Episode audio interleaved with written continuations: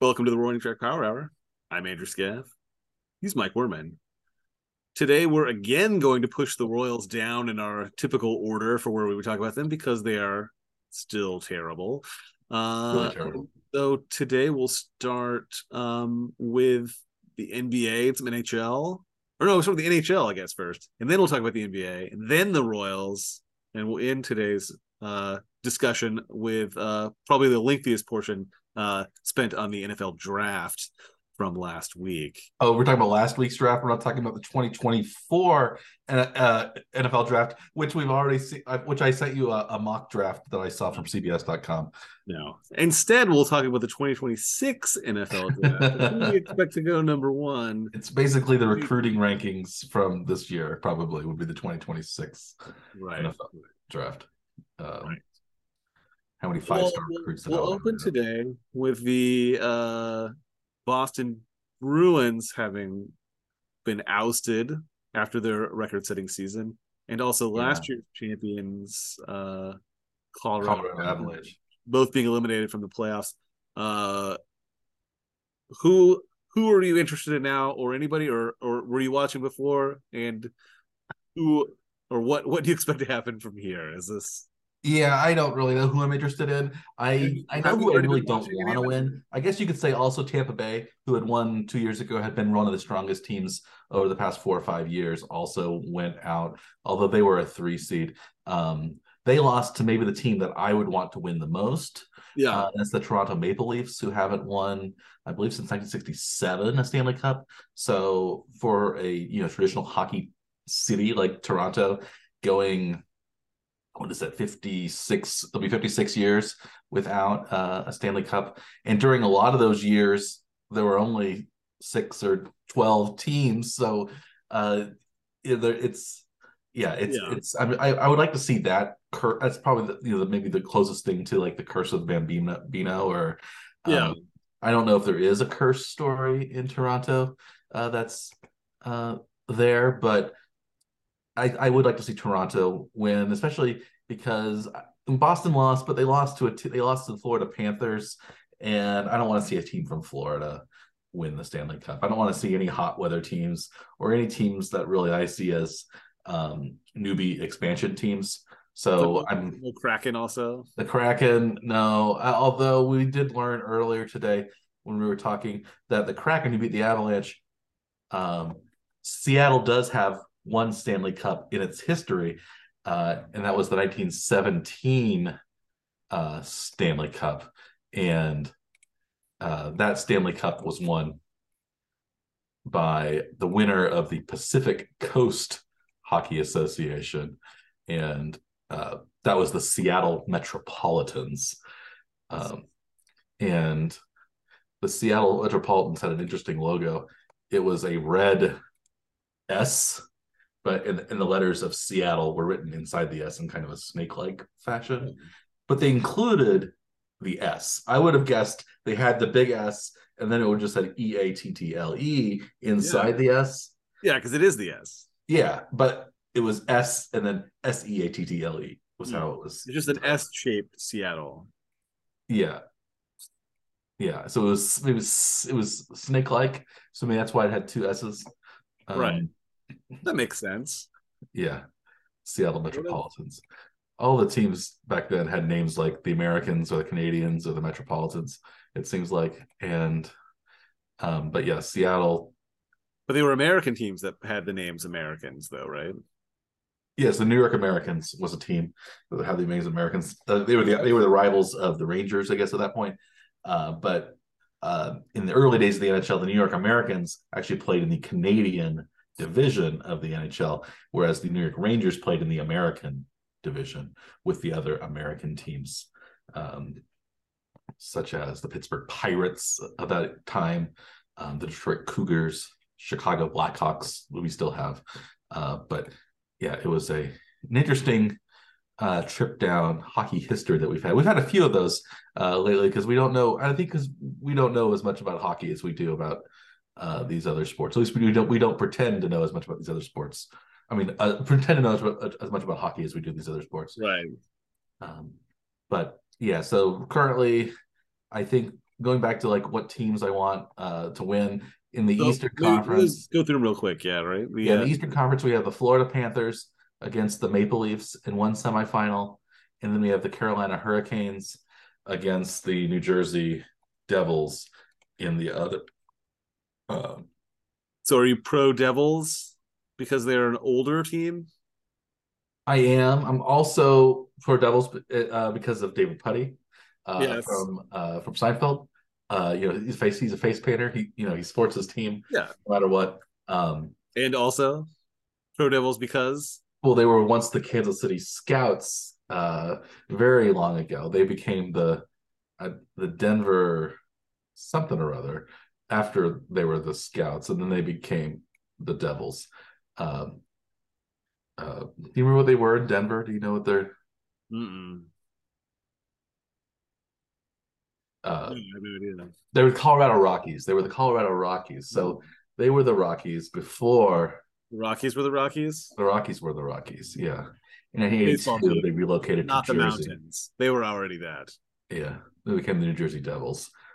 So I think the Jersey Devils is a, and well, the, the I guess I guess the Carolina Hurricanes aren't a new team. They used to be the Hartford Whalers way back Yeah. when, but I don't want to support a. I don't. I guess I don't care for any of the uh, Charlotte area uh, sports franchises.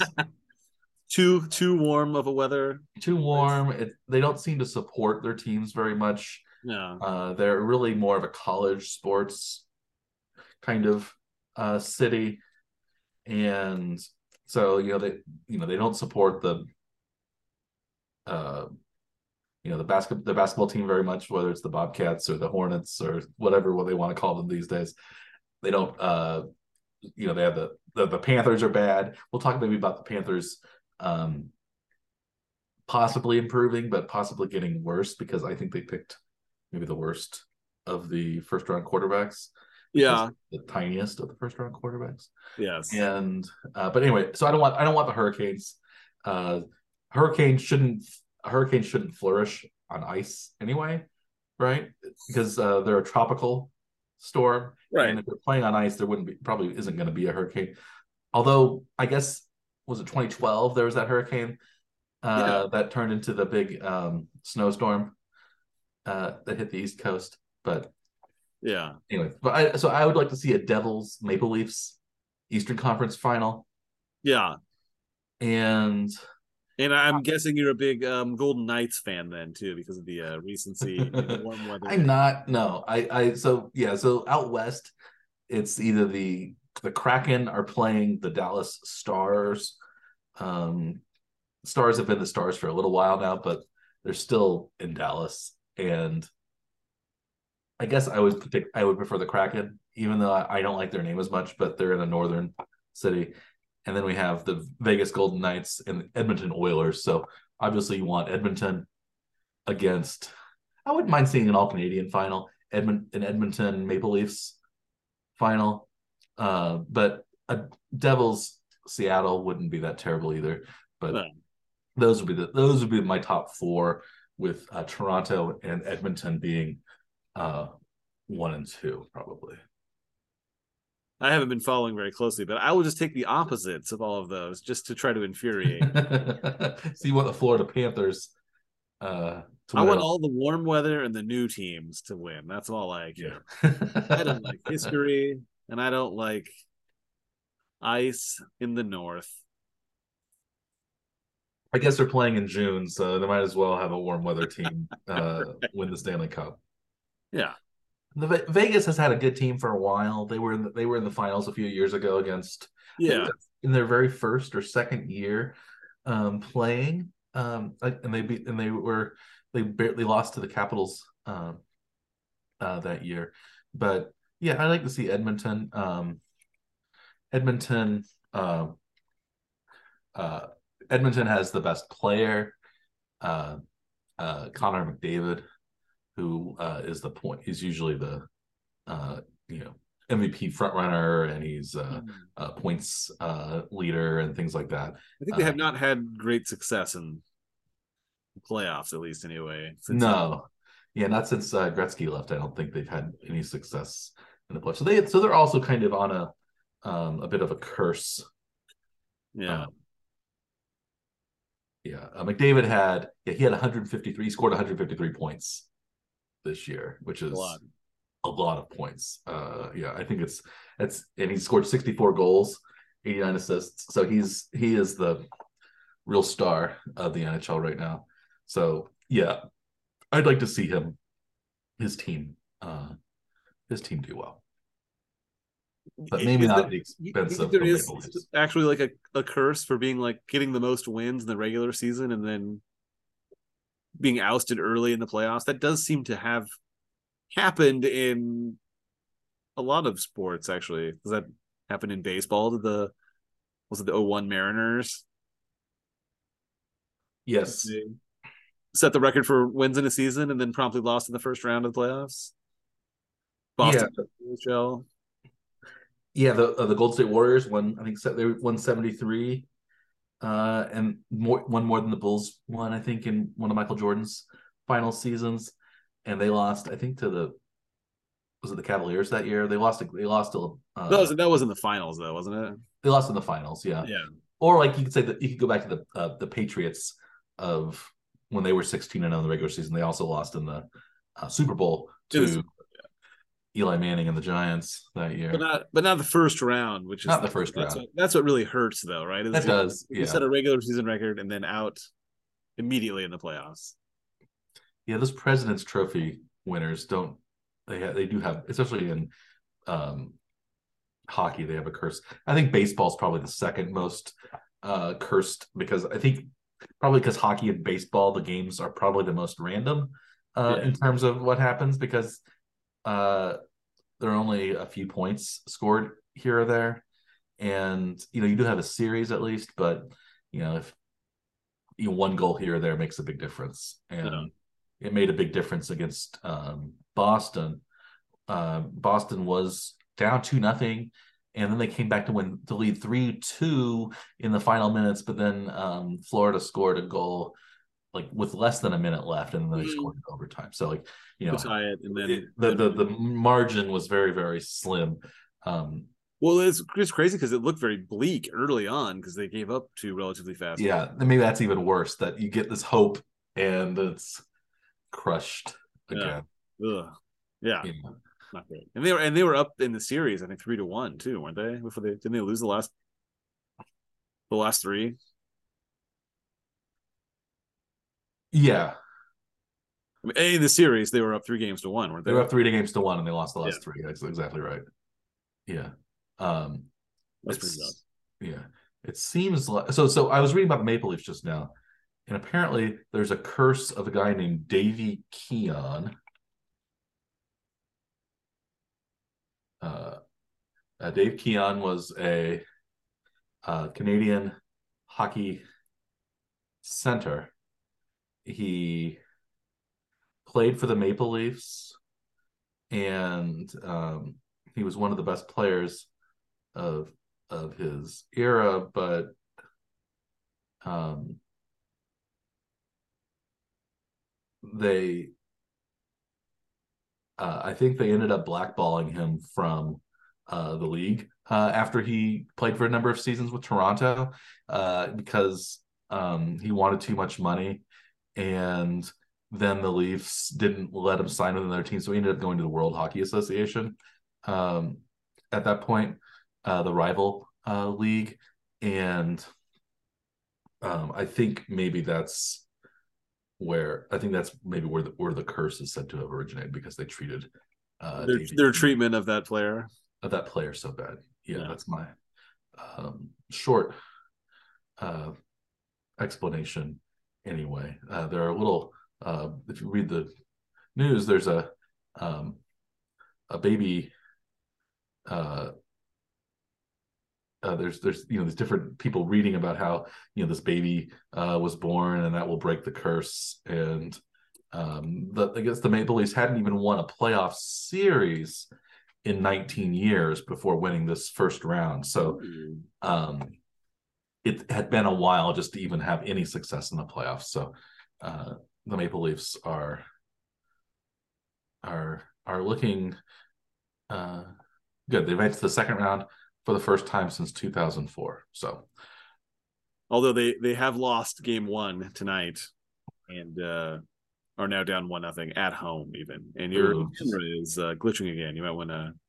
Yeah, there you go. It's back. the Davy Keon curse Strike strikes the camera. Yes. Should we uh shift to the NBA for a little bit? Yeah, uh, we have. Um, I don't know if we have, any, we have any curses in the NBA that are going on. I guess we had the Bucks were cursed with uh, their first round loss.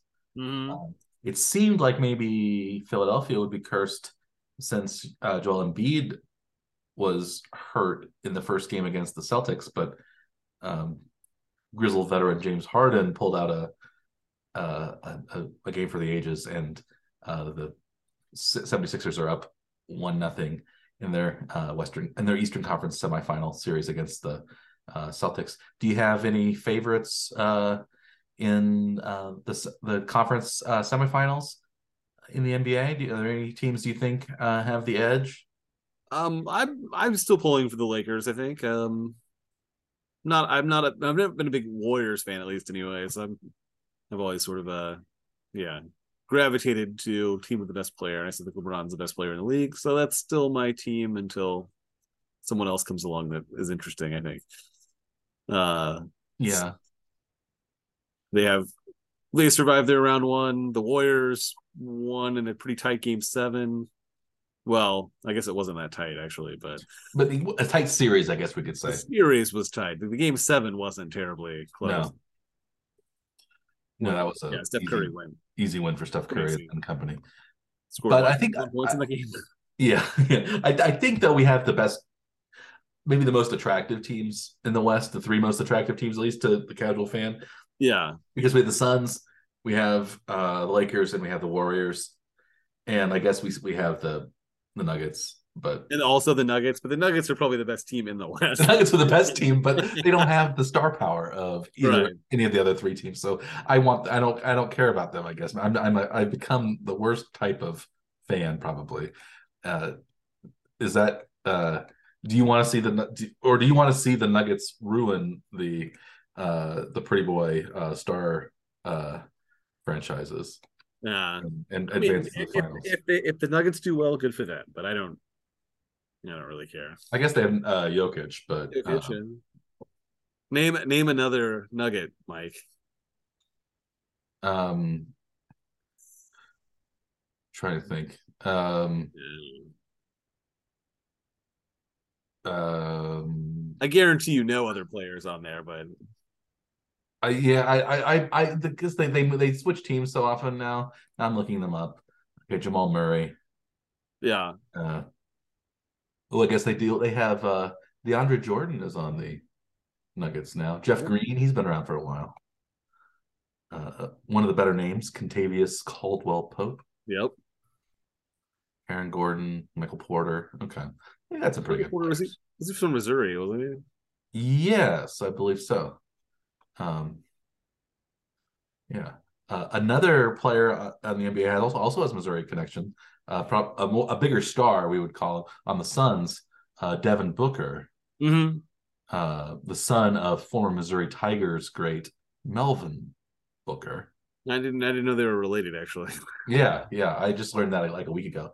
Huh. Um, Melvin Booker was on that famous uh, 1994, 93, 94 Tigers team that went undefeated in the Big Eight Conference, uh, but then they were number one seed, but then they lost uh, in the Elite Eight, so they didn't make a Final Four. So Norm Stewart's coached uh, teams. They never made a Final Four in all of his years of pretty good success as a Missouri Tigers head coach, but never made the Final Four. That was probably their best team, their best chance. Uh, they lost early that season. They got blown out. Um, I remember by Arkansas, and Arkansas ended up winning the national championship that year, so they were a better team anyway. But um, Is that is that what uh, drew you to going there? it was it, it helped, I guess. It, got them on the radar. They were they were a good team. I like I liked. Uh, they they they were actually in the finals back back years. They I think they lost to UCLA the next year in the finals. Um, they beat Duke in '94, so that was always good um, to beat the uh, those uh, Blue Devils, whom I never cared for. Well, so now you're anti Devils. I'm pro regular. I'm pro. I'm pro Red Devils. I'm anti. I see. It's not blue. It's I the wrong anti- color. Yeah, I'm just kind of anti Duke. Um, That's fine. yeah, yeah. The New Jersey New Jersey Devils are more of a working class kind of Devils. You know, they came out. You know, they started in '82. That's like the height of you know Springsteen uh, in New in his New Jerseyness. So you know, it's it's, it's got a. Um, I think Springsteen goes to some of the, of the Devils games if I'm uh, uh, not mistaken.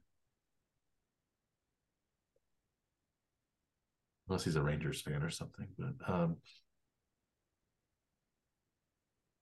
yeah, I don't. I was trying to see if I could find a picture of him, but uh, there are. You can buy a, a Springsteen autographed New Jersey Devils. Does he jersey. go like full David Puddy when he goes to games? Springsteen? Yeah. Yeah. I don't think I think Springsteen wants to pretend he's a sports fan and he likes kind of working class stuff, but I don't think he really does. Um, he did you watch his uh, Springsteen on Broadway? No. uh, special. Um, he talks about how you know he writes all these songs about cars and and driving and stuff like that. He ne- he didn't have his driver's license until very recently. Apparently, Really? he couldn't drive at all, and so you know he's got these cars like you know hopping my you know Chevy or you know driving a you know stolen car you know down the uh, you know highway patrolman's picking me up or you know hey you know Mary you know uh, you know get in the car we're gonna you know drive forever. Um, it was all it was all like aspirations. it was all a big, yeah. No, scam. never did any of it, huh? He didn't do any of it. So You think, you think he like only drinks like with the uh yeah, he probably drinks a lot of white wine and and you know he goes to operas a lot and he's he's Frasier Crane probably Sherry. Yeah. He has guess yeah yeah. I, I'd say he he or maybe he's even more Niles Crane uh than Frasier Crane. Although Niles did famously make that half court basketball shot. Did you remember that episode? I didn't remember that. uh, so so they had um, so um, they're at the Supersonics game. Uh, there are a couple of of famous Frasier episodes where they're at the Supersonics, and the first one was like early in the series, and they went with their dad, and uh, Niles was listening to, to headphones. Uh, and some guy sits down to him, sits down next to him, like comes in the game last late, and he goes, "What's the score?" And uh, Niles takes his headphones off and says, "West Side Story," uh, and then puts his headphones back on. So that was Niles. But then at a later episode, Niles was selected as having the the seat to be selected for the for the uh, half court shot uh, that uh, they could uh, if you made the shot you win a, a pickup truck and Niles uh, he kind of grannied it and and he made it uh, from half court and he was uh, a celebrity uh, and everybody thought he was a great sports uh, guy but he was um, really table terrible. I think there was another episode where he um, was the psychologist for a like a Reggie Miller type player for the Supersonics uh, who was in a slump and and and things. Like that. so they, they had a few uh, basketball um, centric episodes.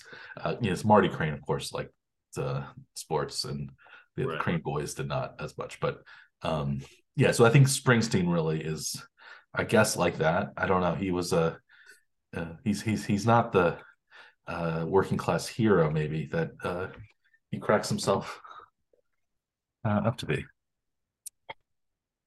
But where were I, we? We got we were we were digressing. Oh, we were talking about the NBA, weren't we? Not- We started Melvin Booker, and then um, Arkansas, the Blue Devils, Red Devils. Yeah, then we got Right.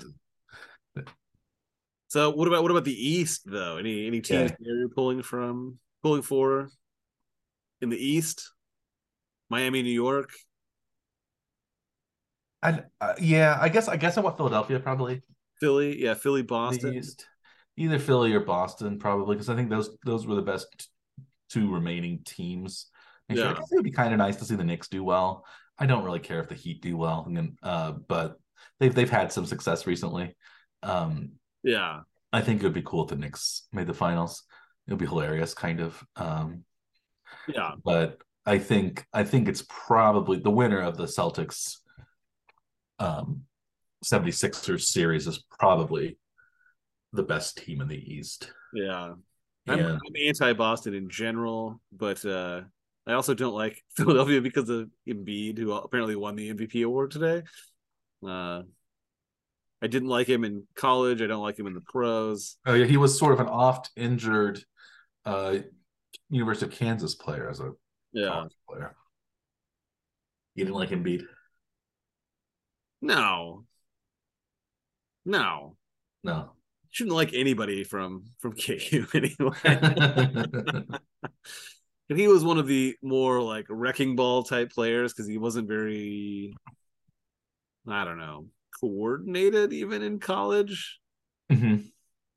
And like he would get all kinds of calls, even though like it was just clumsiness. Like he would fall over sort of stuff, and he would get he would get a call. It is infuriating but being an you know not KU fan and seeing them do well with with players that they Well, they did notoriously poorly in the NCAA tournament, I think, that year, right? Because they had that was the Andrew Wiggins year, so they had the number one and number three overall draft picks uh, in that draft. And Andrew Wiggins uh, went to the Cavaliers. I think he I think he'd gotten hurt though. I don't even know if he played in the tournament. I think Embiid got hurt before the tournament. Yeah. ended up, pl- or I think they maybe they thought he was going to be able to play later in the tournament, but they didn't make it far enough. Um, yeah, I mean I think he was drafted. Was he number one overall, or he's a top five pick at least? he was top. He was number three. Uh, Wiggins was number one. then didn't- but then they knew he was not going to play the entire season. yeah, And I think he maybe even sat out his first two seasons. So yeah. Embiid. Um, I just always thought that was a waste of a draft pick if you choose somebody that that definitely is not going to be able to play that season. So why- Yeah. why, bother making the Uh, pick? I guess it worked out. Uh, Philadelphia had some interesting picks because they had some bad some bad picks as well that ended up. Um, Has it though? I mean, have they? well, they've been a, they've had a good team at least. They haven't uh, won Yeah, um, since I guess the early '80s. Was that when the last time they won the I think uh, so. NBA championship? When like Moses Malone and Dr. J uh, were on the team. Um, they they made it to the finals with Allen Iverson. uh, Yeah. 20 years ago. They lost to the Lakers. I liked Iverson. He was one of my favorites. Iverson was great. Yeah, Um, he had this, you know, those practice rants and things like Right. that. Uh, he was a little guy. He was tough. Um, yeah, I, I I liked Iverson a lot. I, Um, be- I believe he needed that bigger contract because he needed to feed his kids. Right? Wasn't that one of his lines too? yeah, I'm sure it was. Yeah, he was he was a character. Um, and he's yeah. Um yeah, I, I miss I miss him. That was also so that was actually a really interesting draft, that 2014 draft. So Andrew Wiggins, who's on the um, Golden State Warriors now, so he had some trouble early in his career. Now he's on Golden State and doing fairly well. Uh, uh Joel Embiid was uh, drafted highly that round. Um, Julius Randle uh, on the Knicks now, uh, former Laker, now Knick, um, is really improved lately as well. He was a freshman that year out of Kentucky, and also uh, later on the second round was uh, uh, Nikola Jokic was in that draft as well. So it seems like the 2014 NBA draft nine years ago now is really starting to pay uh, dividends uh, in the NBA. Uh, that, that's that's a that's I think it's somewhat interesting anyway that um, some of those players from that period are are doing so well. Um, Yeah. and like and sort of for the first time uh, because Randle hasn't had a successful uh, team for a while. Uh, you know, Wiggins hasn't really had much success either, and uh, I guess Jokic has been good for a few years now, but um, and Embiid, I guess, but still, Yeah. I don't. You yeah. So I don't. Yeah, I guess. So I guess I don't know. Who do you want in the Eastern Conference then? You want you go you going for the Knicks? Not really, but I mean, of those, I think that'd be the uh that'd be probably the the least bad of the choices. I think anyway. Yeah, and the Knicks ha- certainly haven't been again like even longer than the 76ers. They haven't been in the finals, and they haven't. I don't think they've won since. I think Phil Jackson was on the team. I think Yeah. in the early 70s. Their fan base is quite annoying though too. So Spike Lee. I I don't know if you want them to win. Just Yeah, they haven't. Well, they haven't had really like since like Patrick Ewing and Anthony Mason, John Starks.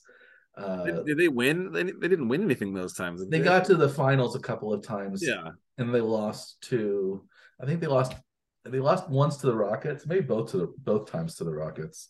That's what I Um, was thinking. Was that that was the error? And they would lose to the Bulls. It's like they they came. Uh, maybe I guess that yeah they would lose to the Bulls or uh you know teams like that usually in the playoffs or or, Yeah. or Pacers because Reggie Miller had the big um rivalry with uh Spike Lee.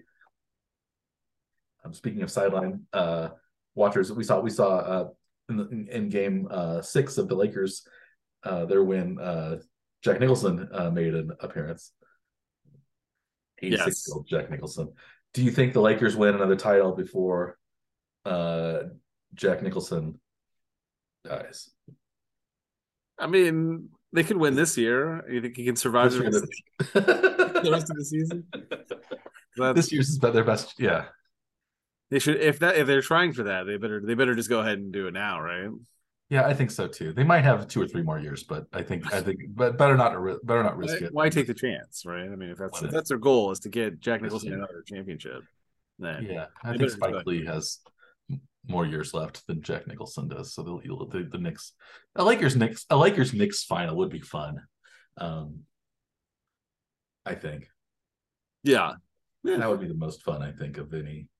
Lakers Celtics are is always fun, um, but I think the Knicks would be more interesting because they're the Knicks. yeah. Uh, so we've been, we've, I think we've been, um, so try, try, trying to avoid uh, talking about the Royals uh, as long as possible. Just just kind of uh, shooting our hypothetical uh, NBA uh, uh, dream final matchup. Um, the Royals are losing again tonight, right? Are they still losing? Bottom of the ninth, down four, Okay. on their way to their twenty third loss. So they're seven and going to be soon to be seven and twenty three, most likely. Although they just got their leadoff guy on, so they're guaranteed to score at least four or five runs now. I think. Do you think there's any hope for the Royals uh, to sniff? Uh, let's say so. We, we I think we had them over under was it 70 or 68 and a half, something like that. 68 and a half, yeah. Is there any any hope of that? It's getting more bleak, I think, every day. Uh, their chance of getting to 10 wins by May 6th is becoming much, much less likely. yeah, the by Lorenzo Cain day. That's what that was. Uh, that was our benchmark. We thought they would make it. we thought maybe they would get their 10th win on May 6th. And They they, would are, have to win. I think. they need to win, I think, all their games now. If they drop this one today, they'd have to win Yeah, I think they're off. remaining games. Yeah. before that date. Yes. And as a reminder, this is Tuesday today. But we felt yeah, but but this will air on Thursday, so the Royals could be even worse by then, or maybe we'll think other. Or or very close to that 10 win mark yeah, by the um, time it airs. those Royals. And yeah, I don't um I don't have a lot to say about the Royals. I guess we talked about um Kris Bubic's uh injury last week. Hmm. Uh, we still have a lot of struggling uh batters, especially. Uh, I think uh, Hunter Dozier has been particularly bad Yep. this year. Uh, to your relief, at least, uh, Nicky Lopez has had appendicitis, so he is not going to be playing for a little while. Does that bring you any joy? Well, I would say it brings me joy, but I think it it uh, should make the team have less ridiculous choices to make. That it seems to make the wrong lineup choices on a regular basis by having him in the lineup so often, or as a use as a pinch hitter late in in a late in a game, like where there's no reason to have this guy who can't like hit a home run. That's not even in his repertoire to hit a home run and and you know they bring him up in the ninth down one. That is not a scenario where he should be coming into a game. Uh but they keep doing it though i don't i don't understand um yeah, the, the Royals did make a couple roster moves uh, to go along with the. So they brought up. Um, so they also put Franmil Reyes down. Yeah. I think he had a couple of big home runs early, but that's probably about. Seems like that's about all he's hit. Um, so Maikel uh, uh, Garcia uh, has been called up. Probably one of the bigger prospects the Royals have, and also uh, a new backup catcher, um, Freddy Fermin, uh, is is up to serve as uh, Salvy's major uh, primary backup. I think just to let Melendez kind of focus on hitting and a less maybe intensive uh, fielding position. I think he may he may have some issue with his back though. Apparently, too, that may Mm. make it uh, more difficult for him to catch. I think too is apparently what has been said recently. So, uh, so yeah, Fermin's back up, and he got into today's game. Uh, Sal got hit on the his glove hand with a backswing and and left the game early tonight. So uh, we'll have to see how how major that injury is. If it's just a bruise or if something's broken, hopefully it's not that, right? Yeah, and seems like another injury. Uh, Drew Waters, who was uh, maybe slated to start this season in the outfield, one of the Royals' kind of somewhat promising young players, uh, since has an oblique injury and he had a setback. Uh, in And he hasn't he hasn't made it into a game. I think even in the spring train in spring training, even I think he was out. Yeah, So yeah, he's been sidelined for the whole season thus far. Now out even more apparently. yeah, yeah, yeah. It's it's it's not looking good. Um, I think it's the less said, the better. But um, we we did make uh, season long bets. We it's it's we're almost we're almost a fifth of the way through the season. Um, at least other than the Royals, who I predicted over, uh, is looking good. But my other three bets on the year, um, I believe I predicted the Pi- the Tigers to be under 69 and a half, something like that. Uh, they're 10 and 17. They're doing better than the Royals, but they're still probably if they play at this pace the rest of the year, they won't. Uh, they'll probably only win 60 something games. I think they're aim, aiming right now at like 64, 65 wins. Yeah. Yeah. Um, the Boston Red Sox, I think we're over, I had over 78 um, and a They have a winning record as of right now. So they're Right now. in the money. Should they maintain this pace? And most promisingly, uh, the Pittsburgh Pirates, my um, maybe new sort of adopted local team, uh, is also over their predicted total with 66, 60. It was lower. Um, 67 and a half.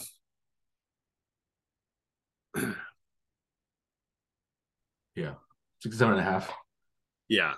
And Um, they're aiming way over that right now. Aren't they like uh 20, 20 and 10 or something? 20 and 10. They were 20 and 8, I think, a couple days ago. So hopefully it's not the start of a uh big slump, but um yeah, they are doing pretty uh pretty well.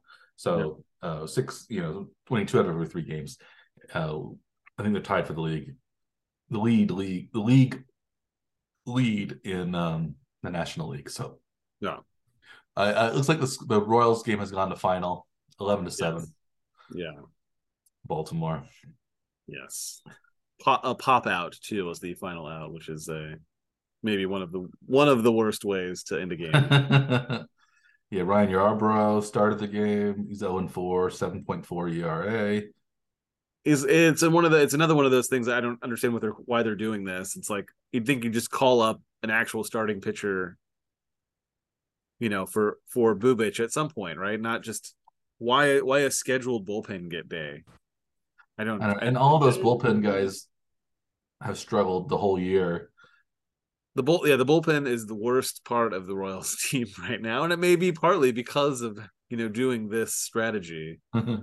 Because Yeah. you know all the guys that they use on the bullpen day are probably worse off the rest of the week, or they're or the management is reluctant to use them in other games to make sure they are well rested for this day, when they could Yeah. just bring up a starter and you know do the same thing. it seems like they threw out all their not or several other not so good bullpen players.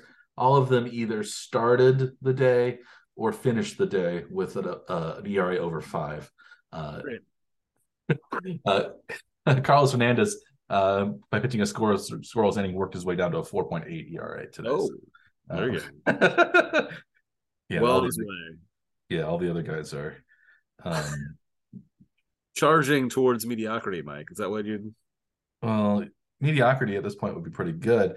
The Royals, the first inning, I the mean, I just mean for Carlos Hernandez. oh yeah, yeah, Hernandez, yeah, he's he's, uh, yeah, um, the The yeah, rest the of the team is no, not they're not anywhere close to aiming for mediocrity.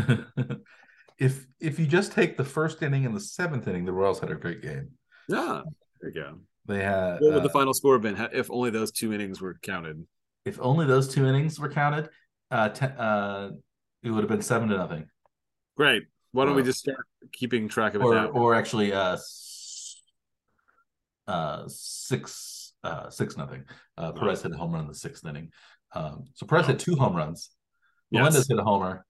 Bobby Witt hit a homer. So you would think that if the Royals hit four home runs, that's a pretty good day. Yeah. The Well, they did score seven runs, Yeah, yeah, yeah. But the but the, it's the bullpen day has not gone well. So I think they've lost a couple of two nothing shutouts, but Yeah, it was uh, they're one in thirteen at home. This would have been one of your early days. You could have used that fountains pass and gotten in for two or three bucks, but um, you didn't apparently. Did I save that money? I did not watch instead. them lose in Um, person. Yeah, because you wanted you wanted to. Uh, maybe you'll have, you'll have to do a, a Warner Power Hour live from Ooh, uh, Kauffman Stadium, and uh, you know show us all the action. But I wonder if I, I wonder if I could. They, I mean, they have Wi-Fi there, so I suppose I could do a Zoom call from that from. The, Only if you're wearing uh, a, a one of those uh, foam dome uh, hats. Do they Yeah. still make those? I don't know. I haven't seen those for a while. I haven't seen them for a while either.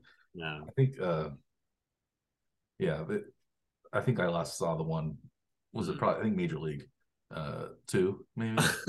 We're Yeah. talking about Major League Two. I feel like Randy Quaid's character in Major League Two, who was I was really excited at the beginning of the season, but then I was completely jaded by their poor by the Royals' uh, poor performance. And uh, even if the Royals turn it around, I'm st- I still feel like I'm not going to be um, all in on on on them. Uh, just like yeah.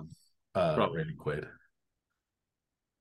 That's probably hopefully the only way I'll be just like Randy Quaid since he is uh, In that Randy Quaid from that movie, not Randy Quaid from that movie because Randy Quaid in, in in real life is um closer to cousin Eddie. yeah he is a little closer to cousin Eddie than uh we would like right didn't he have these weird uh legal issues and um I think so. like he and his like wife or something that they were um yeah he like he had some problem with um state of had kind of California and wanted to like like uh go as a refugee to Canada or something Yeah. really strange um I can't exactly remember what what happened to him I I would guess um Oh, uh, oh! I think it started when um, Randy Quaid was in Brokeback Mountain. Uh, he was he he played a, a, a role there, and and according to Wikipedia, um, Randy Quaid uh, sued the producers of Brokeback Mountain for misrepresenting the film as a quote low budget art house film with no prospect of making money, in order to secure Quaid's acting services at below market rates. So I guess he didn't get paid very much, and then the movie became a, a big critical, and even commercial hit. Um, Yeah. And soon after that he was uh you know committing credit card fraud and bur- and, and robbing people's houses and uh things like that. So um, Wow. i haven't heard from him so much uh recently. I don't know if he's still acting. Oh he didn't yeah he's got well nothing none of his nothing really since yeah 2000 in the mid 2000s really was was the last um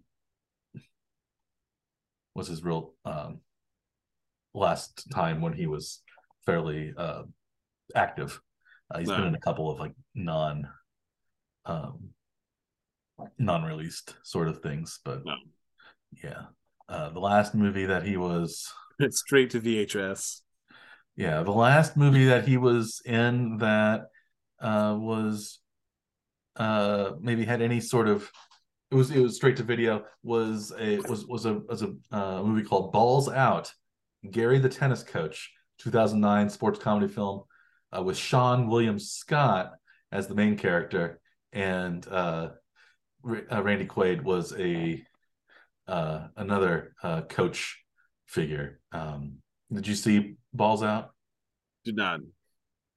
No, me either. Um, yeah, Sean. I don't recognize any of the other cast, Hmm. so Probably not surprisingly. It was directed by the same director of uh, Dude, Where's My Car and Harold Kumar Go to White Castle, but Who was that? Danny Leiner, oh, he has died. He died in 2018, Hmm. um, lung cancer. Hmm. But he hadn't directed a movie. That was the last movie he directed was Balls Out, Gary the tennis coach. So that seems to have uh, killed his career apparently. and maybe eventually led to his own demise. But um, speaking of demise, the Royals hasn't quite happened yet, but it seems to be on its way for this Yeah. season at least. Um, do we want do we want to move away from the Royals and talk about the NFL Fast as we can. as fast as we can? So we had the NFL draft. As Uh, fast as we can to move away from the Royals. yeah, we had the NFL draft over the past weekend. Um, it was in Kansas City. Did you go to any of the festivities? I did not. I watched it all on television. That that's a that is that's as close as I got. Did you go out of the town and see happen to see any out of town visitors? Um, no, not really. I mean, I I mean, I saw the what the Union Station looked like with the uh all of the construction that they put on the on the front of the building anyway, which was pretty impressive. Like what they what they built, and it looked great on television too. I thought that was uh, you know, I think Kansas City looked pretty good. I think so Uh, too. That's what I that's what I would say from the from the broadcast at least. Anyway, did you did you think I what what the what you, what you saw on television about the about the Royal or about uh, about uh, Kansas City? I think it looked great. Yeah, I watched a lot of it. Um, Yeah. I, I partly because we had our little um, predictions that we made, so I kind of paid attention more, or perhaps than I would otherwise. But also because it was in Kansas City, I paid more attention Yeah, than I normally would. I listened to a good bit of it on either on the radio or I watched it uh, on on TV. So it was uh, fun uh, to follow. At least the fir- I followed the first three rounds pretty closely. I didn't follow rounds four through seven. I just kind of monitored updates and such, just just seeing who was who the Chiefs ended up drafting.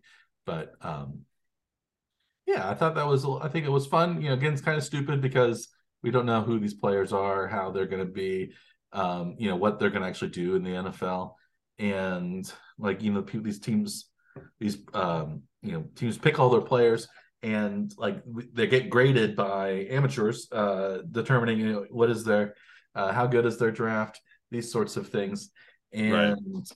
you know these amateurs that predict, you know, like Mel Kiper, Todd McShay, um, you know, other uh, Pete Prisco, other other uh, NFL writers, their predictions, like you said, aren't very good. Actually, were worse than what I had even maybe guessed that they would be.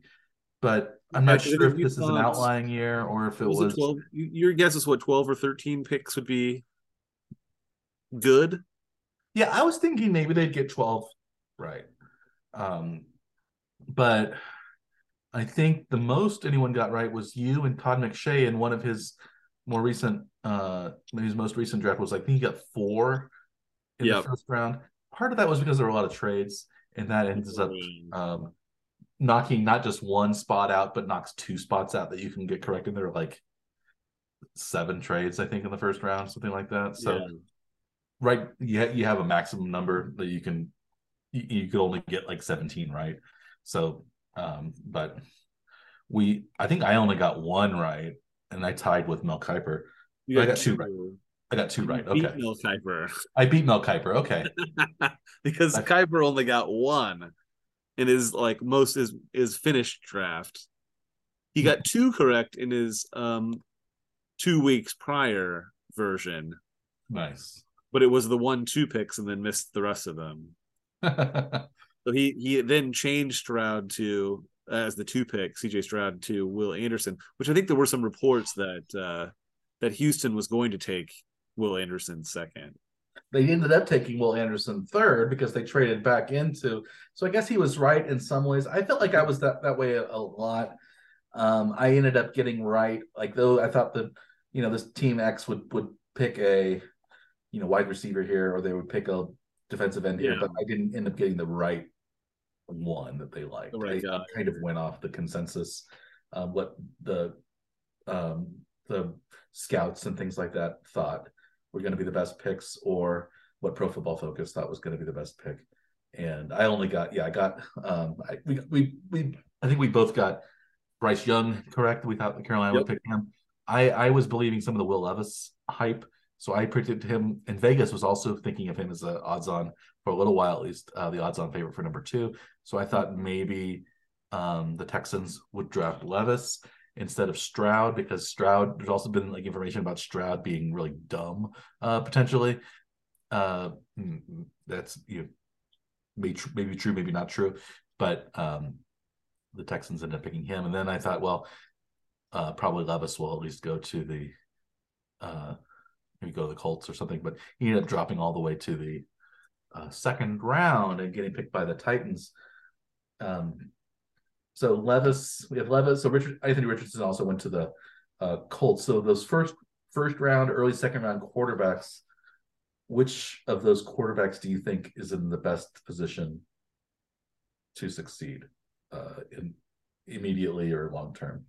Well, I guess of the teams, well, Indiana, well, the Col- the Colts, I guess, you know, in, Indianapolis probably has the best team, I guess, right? You can say the Titans are decent too. I mean, he's probably not going to play right away, though, right? Either. So, No, that Tannehill probably will play this year. Yeah. so I mean, to start out the with. team may do well, but it won't be because of Levis. But I think Levis may have the best. He may have the best like career potential because the team's already pretty good, and when he, when if he's able to take over, they'll be in good good shape. Where whereas like Carolina, Houston, Indianapolis, or Carolina and Houston at least anyway, are you know major kind of rebuild modes. Yeah, And, yeah, the Colts are already pretty decent team. So if um if Anthony Richardson can step in and actually you know perform well, that may be a playoff team already. that's true. I think you could also say maybe Carolina because they're in such a bad division, and the Hmm. NFC is not very good. So you could say maybe um, Young has a chance uh, to be good. Although I think of him as being the quarterback I would have not drafted first for sure, just because Yeah. he's and I think he's going to get hurt. I think he's going to get knocked around. I think um, little guy quarterbacks don't tend to last very long in today's NFL. Uh, the last couple of little guy quarterbacks, uh, Tua and um, Kyler Murray, both have been very uh, injury prone so far in their careers. Hmm. Johnny Manziel was another quarterback about that size. You know, maybe he doesn't. He was a head case in addition to being a little guy, but I, I, I think, yeah, I, I, I like the bigger guys. Um, and I'm not sure if I like Stroud or Levis or Richardson better. I think Richardson maybe has the most upside along with Levis, but they also have the lowest floor. I think Stroud's probably the safest of those picks, but he's also going to the Texans, who are historically terrible. That they did have a pretty good draft, I guess you could say. So, um, yeah, I don't, I don't, um, yeah, I guess I would say, yeah, career wise, maybe Levis actually ended up being in the best position Yeah. because he doesn't have the pressure on him, uh, and he's with a bet, slightly better team. I think Richardson has a lot of pressure on him, and he might be with a pretty good team, but the Colts haven't. They've underachieved, and and if he doesn't start out good, um, people, you know, what his. You know, kind of makeup is you know when if, if people start hating you or start booing you, are you you know it's hard for everybody, but it's hard to say how anyone's going to uh, react. Right. Sure. And because Richardson wasn't that successful in college, uh, despite all of his many kind of gifts, uh, physical gifts. So Um, I guess I think they said Levis dropped some because it seemed like he had a toe injury that was not really talked about, and Yeah. that may need surgery uh, still. Uh, he had a turf toe uh, that he played through all of last year, apparently. So uh, maybe that's why he drops. Like also like the, these these predictions and things like that. I think a lot of them ended up being way off, is because uh, the NFL scout, the NFL teams have a lot more like inside information on like mental makeup and um, on injury and medical reports and things like that that the average person Mhm. doesn't. So maybe that's why. Well, there there were some kind of surprising things that happened too. Like uh, a few running backs went very high in the draft, which has been kind of the you know opposite of what uh, the current or the last you know several years at least have anyway you know shown that uh, NFL teams don't value the running back position that positionally that that uh, heavily in the in the draft at least. Um, Yeah, and it Like- was they were drafted by teams that maybe didn't seem like they needed um a running back. Uh uh Tyler Allgeier had a pretty good year as a rookie, like he was like a fifth or sixth round draft pick, I think, fifth round draft pick for the Falcons. And they picked uh the Falcons ended up picking um uh Bijan Robinson. B- Bijan Robinson, and then um, the uh, the Lions ended up picking uh, Yeah. Jahmyr Gibbs at number twelve. They traded down. Uh, it seems like they could have gotten Gibbs later. Really high though. Like I don't think most he wasn't really predicted to be maybe even a first round pick, and it took Mhm. him at twelve even, which is Yeah, and they ended up trading D'Andre Swift to uh, the Eagles a couple days after the draft. So they got yeah. so the Lions had a curious first round. I thought they picked um, Gibbs higher than probably anybody would have, and also picked what was his name Campbell, Yeah, uh, linebacker out of Iowa. You know, like higher than he was expected to kind go. of middle linebacker. You know, hardworking, hard nosed. Uh, I guess he has the same last name as the coach. Maybe that's maybe that was part of it. Dan Campbell likes Could um, be. Zach Campbell, but yeah, so I'm I'm a little surprised about, but that I think they were the, they were the most surprising. I was surprised that some of the um the Georgia Bulldogs didn't get picked as high. It seemed like the Eagles ended up with just about every Georgia Bulldog. Mhm. Yeah, they should. I think everybody, right? Yeah. yeah. and you know, so it's, it was it was an interesting draft. What do you think? Uh, but we had the Chiefs. They ended up drafting. I was uh, before maybe we start start talking about the Chiefs though. I would say like, yeah, how surprised were you to see like that? You know how how few picks though the the experts were were getting though. Was that because I was they have- surprised. they I was maybe as thinking- much insight as the maybe a lot of the NFL teams have about their about injury status and stuff like that because they're talking to the NFL scouts Yeah. and stuff, right? So, um, Yeah, I would have guessed they would have gotten maybe not, not half, at least a third of the teams yeah, correct because there are lots of trades. But you would think, well, you know where the quarterbacks are going, you think, or Yeah. something like that. But it became clear that nobody really knew where those quarterbacks were going, and that kind of threw everything off. And you would have thought, well, this if this guy's the number one lineman, he's going to go here, or if this guy's the number one uh, defensive end, he's going to go here. But that that ended up being a little strange uh, as well. Receivers went late, uh, but then they were a bunch of them in a row. I think twenty through twenty three was all. and running backs went high, which was yeah, running backs went high. Yeah. Uh, and then Yeah. then there were, were a lot of trades that kind of maybe, maybe linebackers went like we have a linebacker in the first round. We had um, no. We thought the tight ends might go earlier, but they didn't. yeah. It was a, it was a different.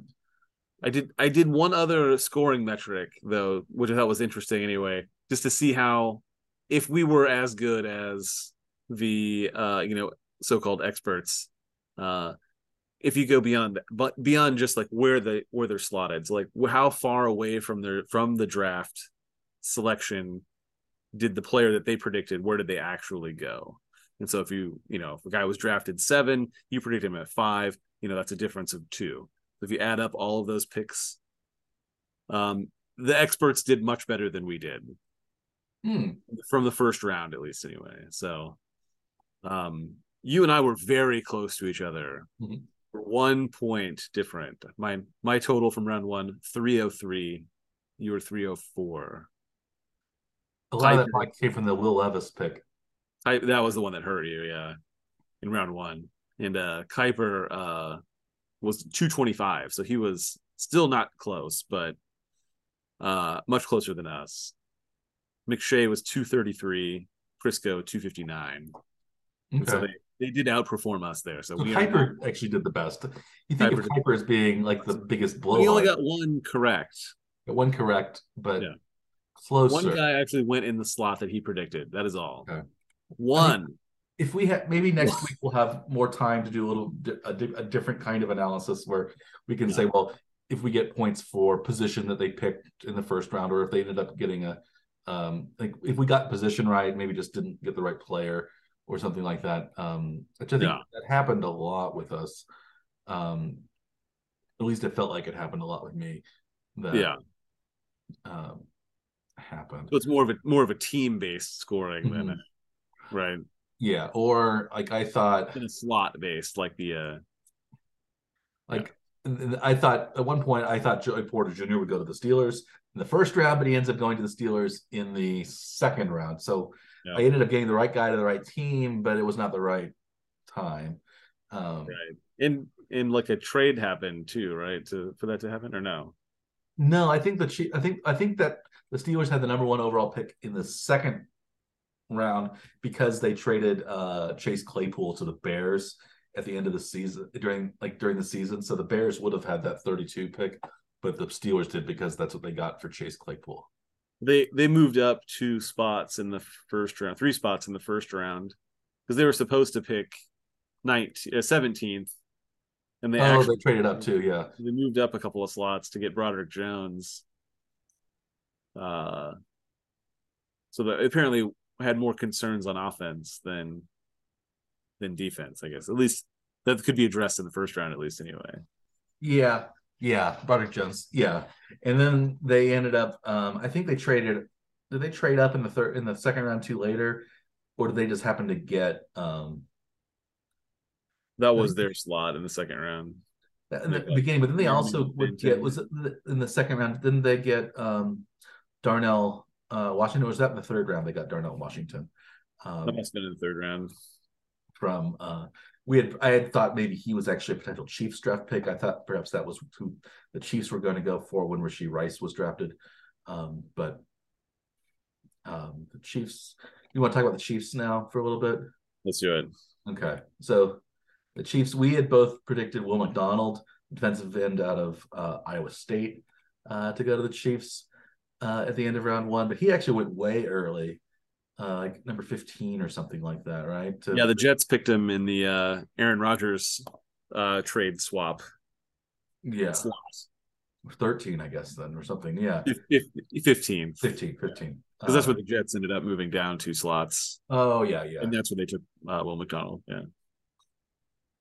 yeah. Um, Yeah. Instead of- but instead of picking an Iowa State player, they picked a K State player. mhm. Felix Anudike Uzomah.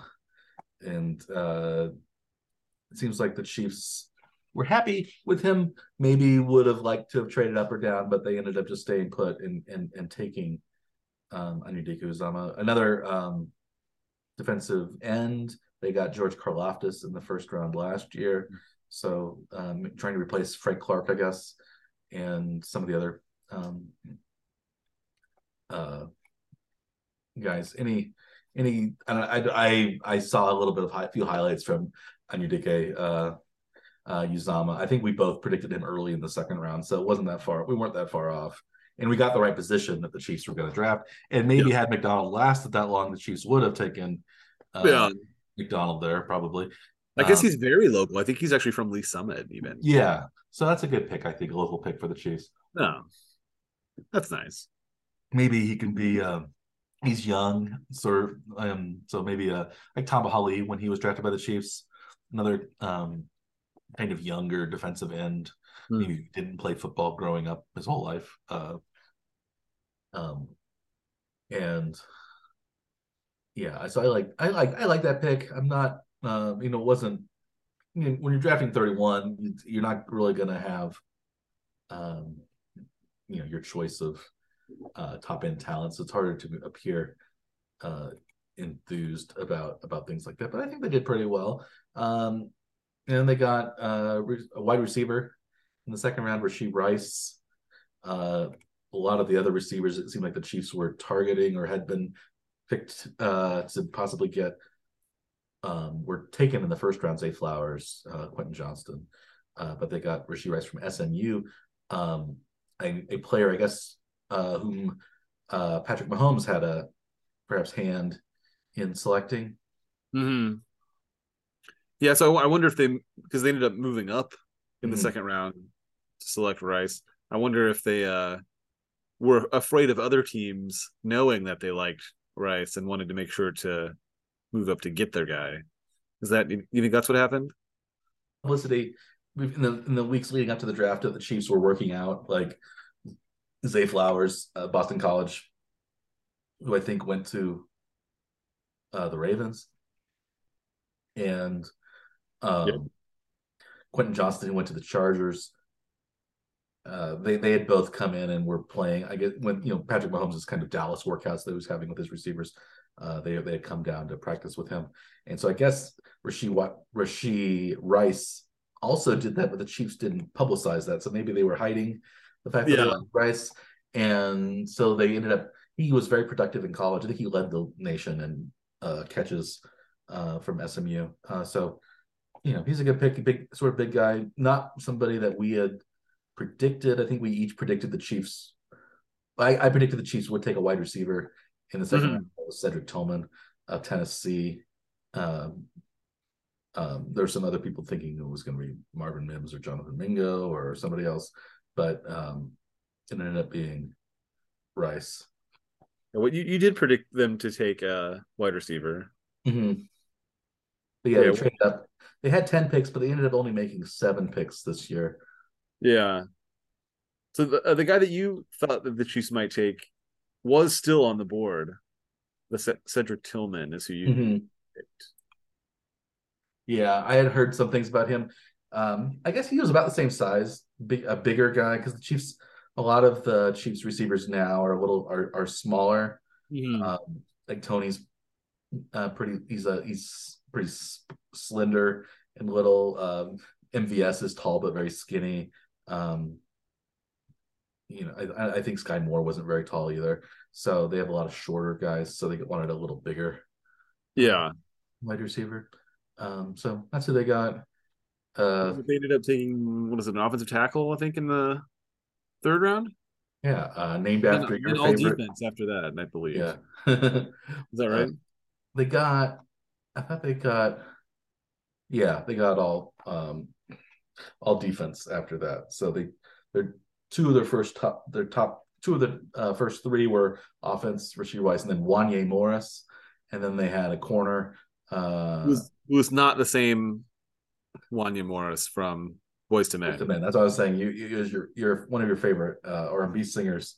Um, he was not not related either. He was just named after yeah uh, singer, uh, Wanya Morris. Do you think the Chiefs will go to the end of the road uh, with uh, Morris as their uh, starting tackle uh, this year? Do you think he's going to be the starting right tackle?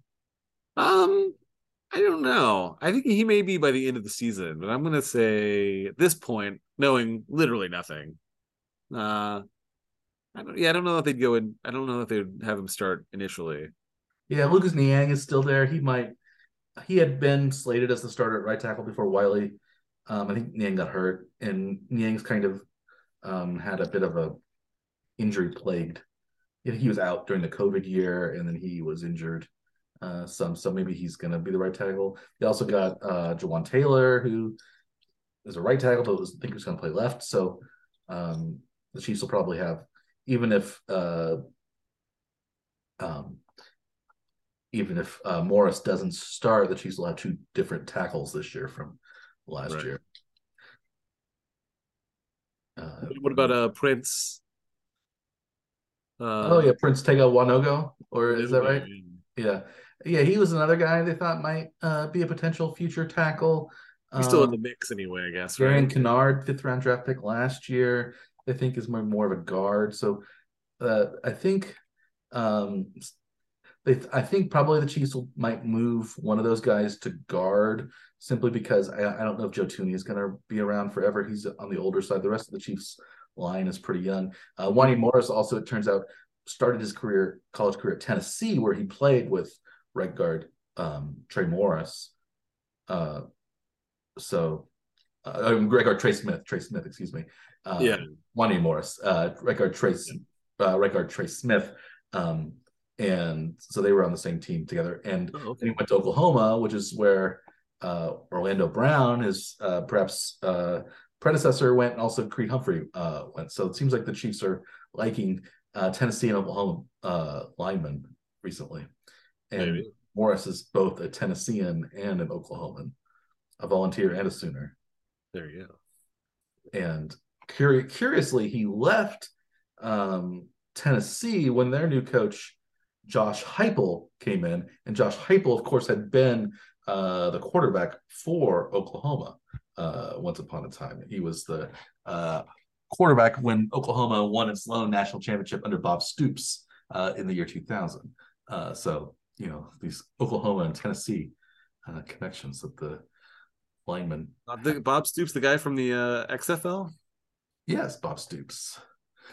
Yeah, he owns. Yeah, yes, he's known as the XFL coach now. I think because he just wants to live in Dallas or live someplace and he doesn't Yeah. have to go anywhere. Um, I think that I think he won the championship, XFL championship this last weekend. Even I didn't even. I wasn't paying attention. No, the XFL championship game is on this. This is Saturday, May thirteenth, oh, maybe that was the uh, that must have been the semifinal game. and it's going to be played between the Arlington Renegades and the DC Defenders. Uh, and the Renegades, it's Arlington, um, Texas Renegades, not Arlington, Virginia. Renegades. Right, They're, right. playing DC. That's- It sounds like oh they're playing it's DC playing Arl- Arlington, Virginia, but it's Arlington, Texas, um, which is I think strange that they're called the Arlington Renegades because you don't know like wh- which Arlington. You know, it, it's not. It's it's arguably the second most famous Arlington. Um, I guess that's where the stadium is. Oh, I thought you were talking about DC, the cemetery. the cemetery. Yeah, I think. Do you think Arlington, Virginia, or Arlington, Texas, is is better known? Virginia for sure, right? It has to be. I think so. I think so too. Yeah, I think Arlington, uh, It's a- It's a suburb of essentially of Dallas, isn't it? Yeah, which which has the larger population? Arlington, Texas. Arlington, Oh, probably Virginia. Texas because it can sprawl all over the place. So Arlington, Texas is it's, it's between Dallas and Fort Worth. Yeah, Uh, Arlington, Texas, uh, qu- estimate population estimate in 2021 is 390 392,786. So that's pretty big. Arlington, Virginia. suburb of DC though, essentially. yeah, DC suburb. Um, its population is 232,965. So pretty big as well, but not as big. No, Yeah, Arlington is the uh, um, the part of Virginia that was originally ceded to form Washington D.C. Uh, with the Maryland part to form the, the the kind of square diamond. But when all of the major monuments uh, were going in on the Maryland side, uh, Virginia wanted to take its part back, so it took its part back, uh, and um, so it's Virginia, and that's where yeah Robert E. Lee's house was, and they turned that into um, Arlington National Cemetery as a punishment to uh, Lee for uh, his traitorous actions. Oh, Yeah, so it's the yeah, so Arlington National Cemetery. It's, it's the grounds of, of Robert E. Lee's ancestral home. If you knew, I don't know if you knew that, but anyway, another a tidbit, uh, um, just right across the river. didn't know that. Yeah, Wow. Arlington's kind of a it's kind of a uh, a fun little place, but um, Virginia or Texas or uh, yeah. I'd say Virginia. I haven't. Uh, Alexandria is also down in that area. I, I've been to Alexandria uh, Yeah, more than Alexandria is its, own, is its own city a little bit more than Arlington is. Um, yeah.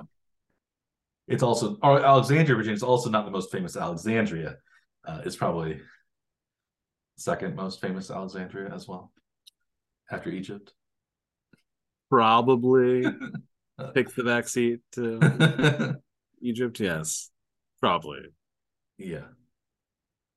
Uh, a- any thoughts on the uh, later round Chiefs picks? you never know. They picked a lot of defensive players. Uh, Safety, linebacker, defensive tackle, corner. Yeah, Conner, I think uh, from Virginia Tech is possibly a safety, possibly a corner.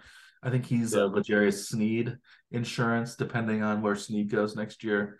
So yeah. he's probably brought in there um, after next year, right? Yeah, after next year. Yeah, uh, bit, or after this year. He's got one more year left. So that's what I'm saying, right? Yeah, after this coming season, after the 23 season. Um, I know what you mean. We were meant the same thing basically, but yeah. Um, yeah. defensive tackle from Texas. I guess he's maybe a run stopper. Um, you know, another possible cornerback and uh, a possible edge kind of develop developmental player. So it's hard to say. Um, yeah, what they're going to be, whether they'll all even make it. But last year, the later round picks ended ended up playing quite a bit. Um, Isaiah Pacheco was a seventh round pick. Um, Jaylen Watson was a seventh round pick. Right. He had the big interception uh, return for a touchdown against San Diego or against the Los Angeles Chargers. So,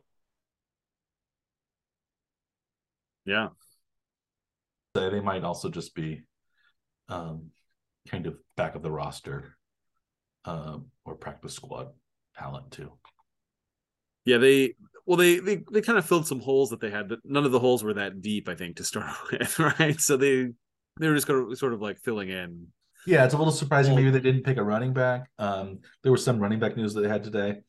Uh, well, I guess up... they picked up a couple guys um, as free agents. Yeah, free agents. Yeah, uh, I think they they've I think signed twenty ish players um, to bring into like the mini camp. I guess so. Uh, I guess we'll see who who they keep from that. But if they can find guys in the um, undrafted pool, um, that'd be pretty impressive, though, wouldn't it? Yeah, yeah, that would be. Yeah, they're only seven. So NFL draft used to be twelve rounds.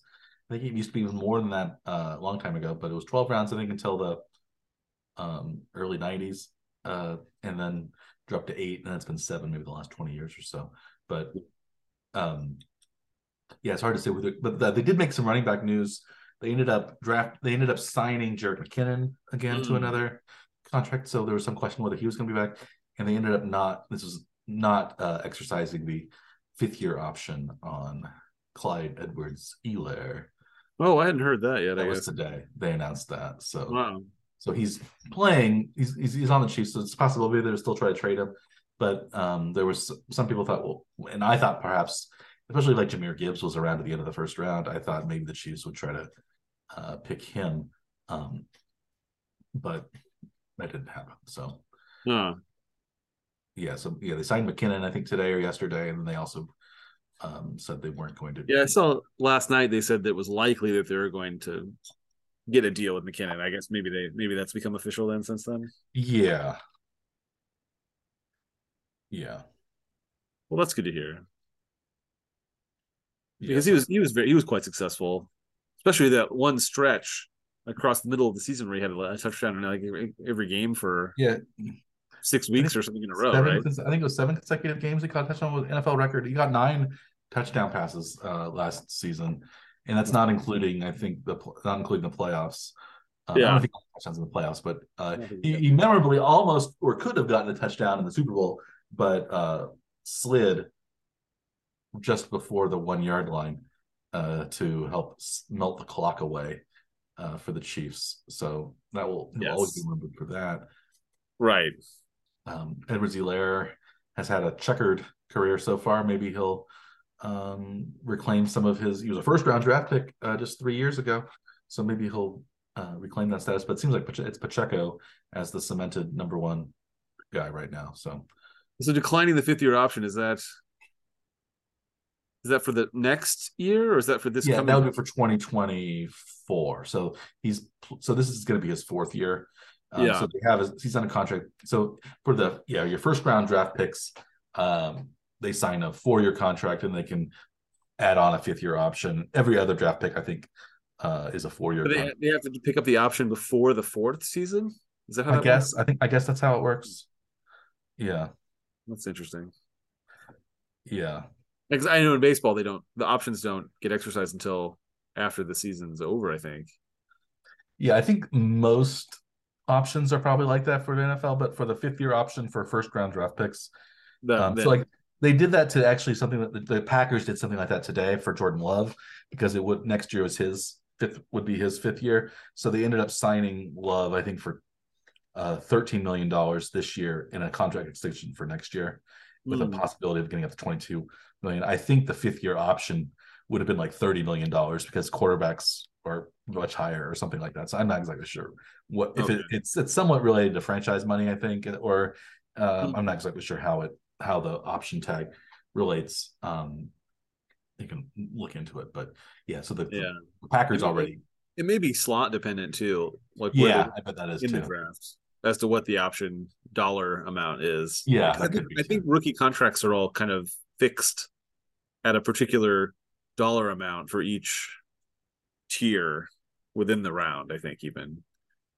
Yes, right because high draft picks get paid more than mid round draft picks get paid more than low round draft picks in the first round. I think second maybe I'll be the same, and then third Um, maybe yeah. the same. Right. Oh, here, here it's also done this way. Uh, fifth year salary is calculated on four tiers as well: basic, playing time, one Pro Pro Bowl, and multiple Pro Pro Bowls as well. Oh. So, um, so like it's it's I think it's based on a few different things. So like, um, the Bengals picked up Burrow's fifth year option, no surprise. But Chase Young, for example, they didn't uh do his fifth year option. Uh, Tua and and Justin Herbert were both picked up. Uh, a lot of the first the, the players were, but a lot of them were also declined on the fifth year option.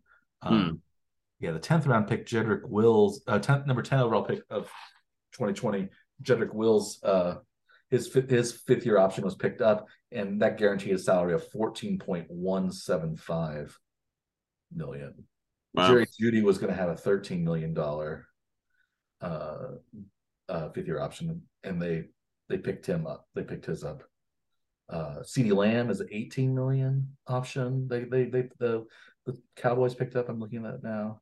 Um, Justin Jefferson's 15 fifth year option is going to be nineteen point seven million. Um, Brandon Aiyuk is 14 million. So I think, yeah, I think it depends on draft slot, but also success and maybe even uh, position uh, as well. So but it, but they're but they're fixed to a, particular. fixed, yeah. There's like a table that that determines what it is Yes. essentially. Yeah, yeah, but there but there's like a, an add-on for certain events, like Pro Bowl selections and yeah. Okay. Interesting.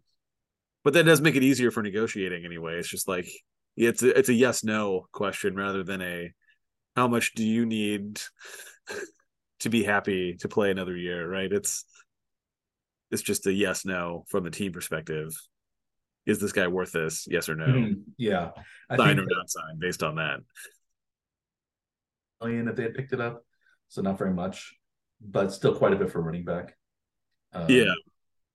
so- Especially knowing that you have a guy that you are happy with that isn't going to be paid that amount of money.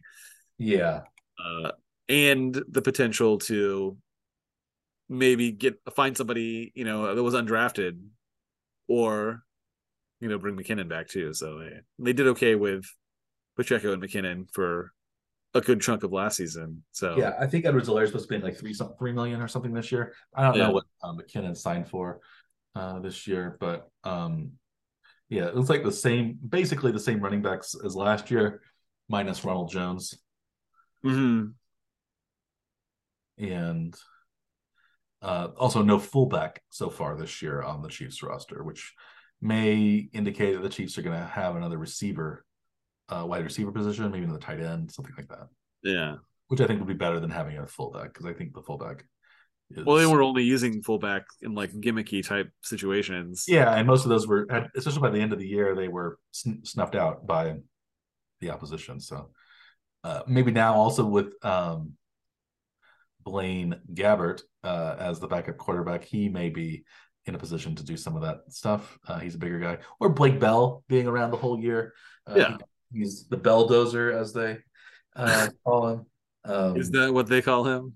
Yeah, he's been called the Belldozer. Uh, uh, he was actually a quarterback for Oklahoma uh, uh, for a while under uh, Arlington, then uh, current Arlington Renegades uh, coach Bob Stoops.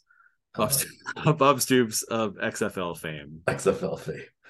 Bob Stoops, I think for the XFL, he needs to grow like a Hollywood Hogan type, uh, uh, like stubble that's like a jet black kind of stubble.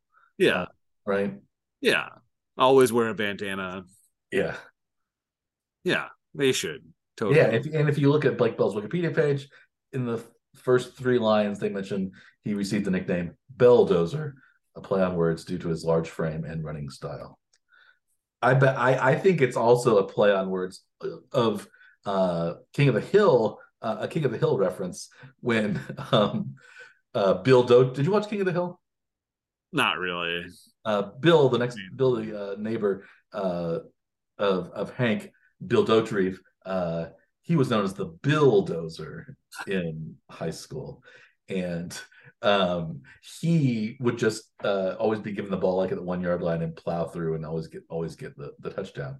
And one episode, um, they uh, his his touchdown record was broken by some kid, but it was broken in a way that he didn't think was fair. Uh, you might remember some of these types of of um, kind of you know get, uh, gift touchdowns in high school where uh, you know some like hard luck case or maybe some special needs kid is given the ball and gets to run for a touchdown and then the other team's allowed to score a touchdown to tie it. Uh, so it's it's it's uh, you know no no real points are scored.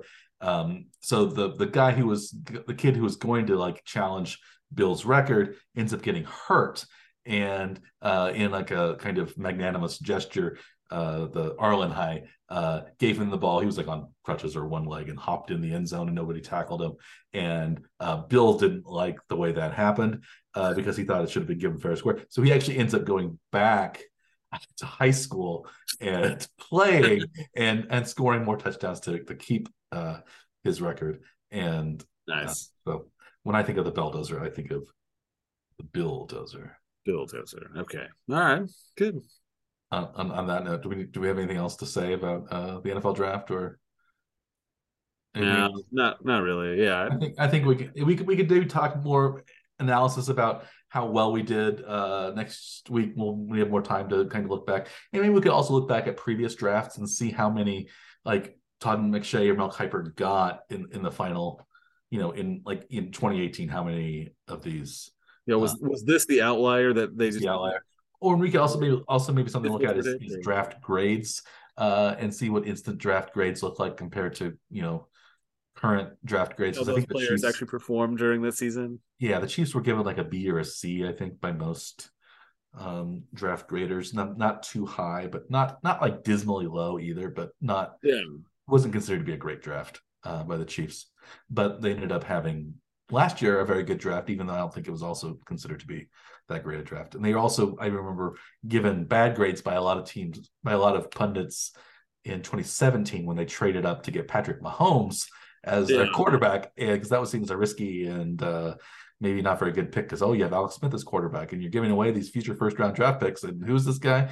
He has terrible footwork and terrible uh, mechanics and you know he's from the Big Twelve. You know why yeah. are we drafting this guy? And he ends up being the uh, you know best quarterback in the league by the time he starts uh, within two years. So it's you know and then multiple Super Bowls. Maybe that's the same thing that's going to happen with um with Bryce Young. Uh, um, is that going to be?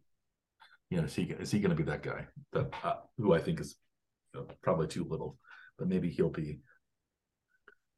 But I think what we really learned from this is that draft experts are not very good at their jobs. Is that or we could, or we could say that draft experts are really good and NFL teams are bad at their jobs yeah. they're not picking the right players. We would have to look at success and like look at who um, maybe the draft darlings of are for previous years compared to who gets drafted and see like oh it did you know the pick that the you know Todd McShay or Mel Kiper liked actually ends up being better than the person the teams the people the team picks. So it, it could go either way, I guess. One at least one of them is not That's not that's not what the goal is on draft day is to pick the guy that you think the team needs that's Is in that- that slot. I guess, but you also kind of think you were going to pick the best player and the player that the team needs. So like, maybe you could also use it to judge front offices, like how, like you know, Well, like if that if that's what you're aiming for, then then the the guys that say that have the draft picks are always right, and the people that and the teams that make the drafts are always wrong, right? yeah, If that's the case, I mean, if that Yeah. it could be. Well, I would say I wonder which was more the case though. Like, is it is it the pun do do do the kind of draft pundits, the people that uh do this for a living, are they do they tend to know what uh, good NFL players look like more than yeah, or, or what teams need more than what teams Yeah, know because you would say, well, you know, it's the NFL players and coaches and scouts that do well, but these guys get fired every three or four years because a lot of them suck. And Yeah. so, you know, it, it's hard to it's hard to you know, you would it's hard to gauge, I think. But then, but then if that was the if that was the case too, then you would think that the future scouts would just follow what the Kipers and McShays say and don't think for themselves. Just do what the draft experts say. Yeah, maybe maybe some do. Uh, but also maybe it's maybe it's this idea that well, But we- apparently not, because uh, you know Kiper only got one of them, right? So yeah, maybe but maybe also it's because well we uh have you know we don't want uh we, you know we're very protective of our turf. We don't want with these outsiders. Maybe it's more of an ego thing than an actual um scouting thing.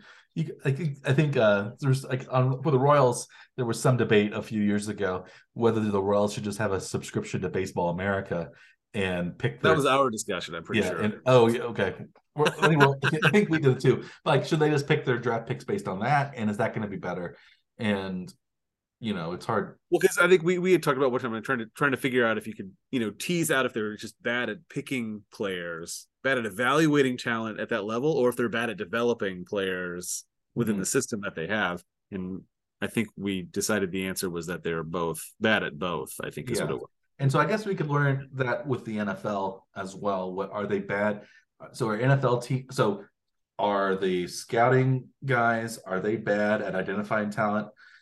Um, both from a kind of commercial pundit perspective and from the team perspective, or are they bad at?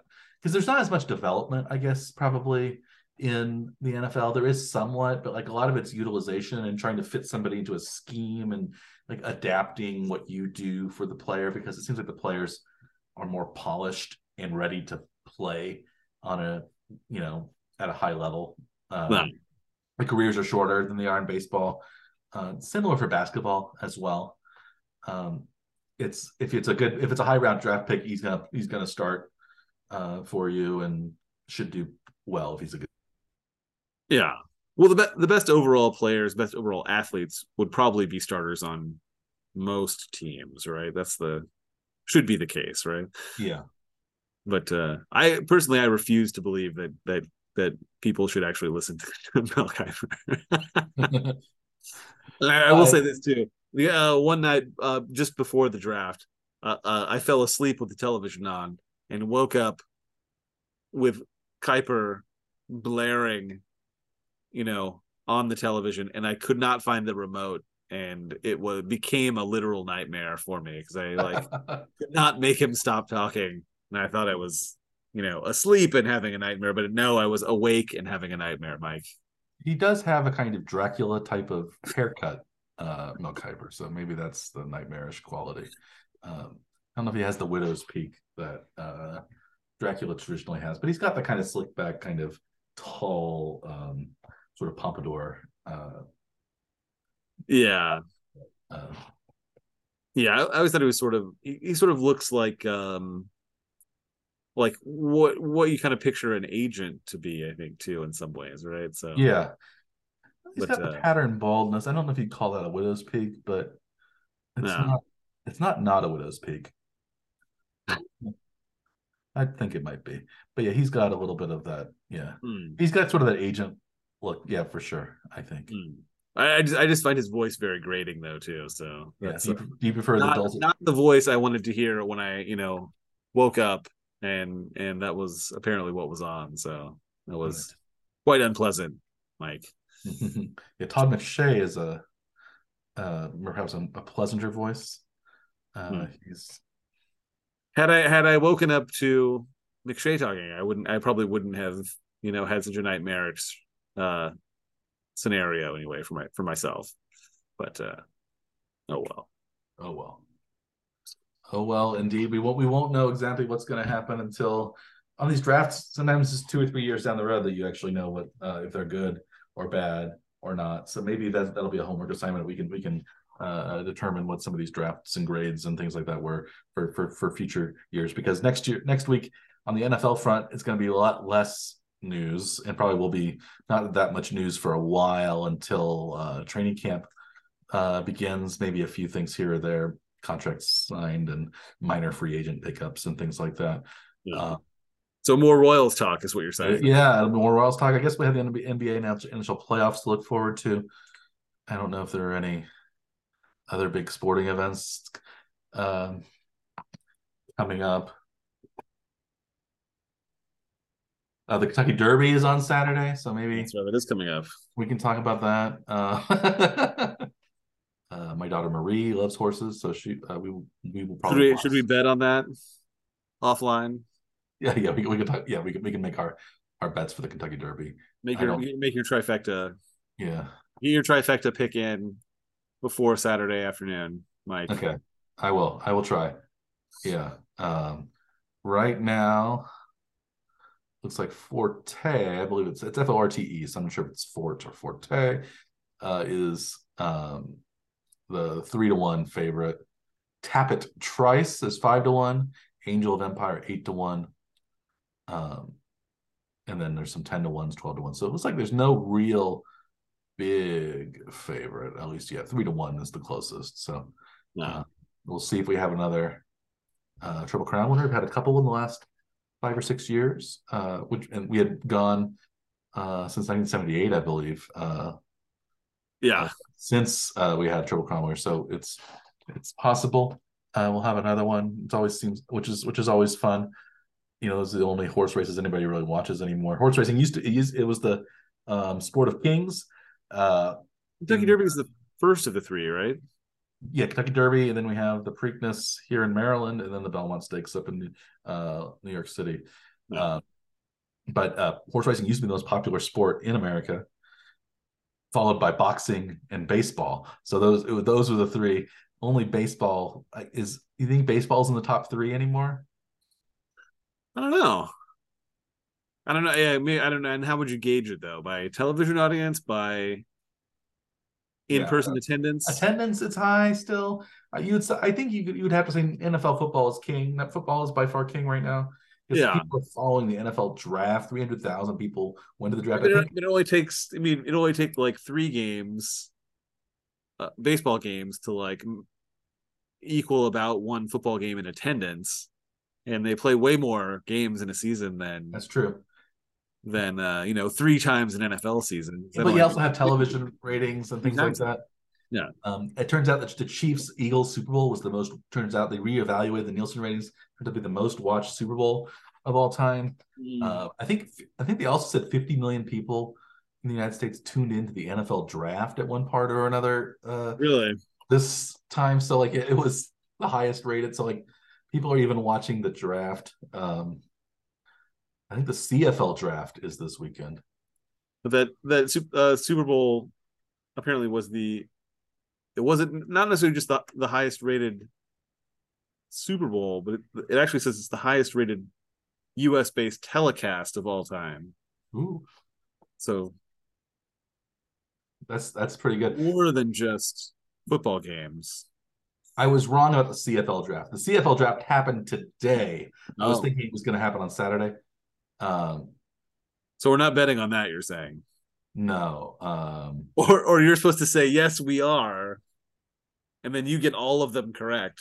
I guess the CFL draft they tend to draft Canadian players, born players, or Canadian. Um, hmm.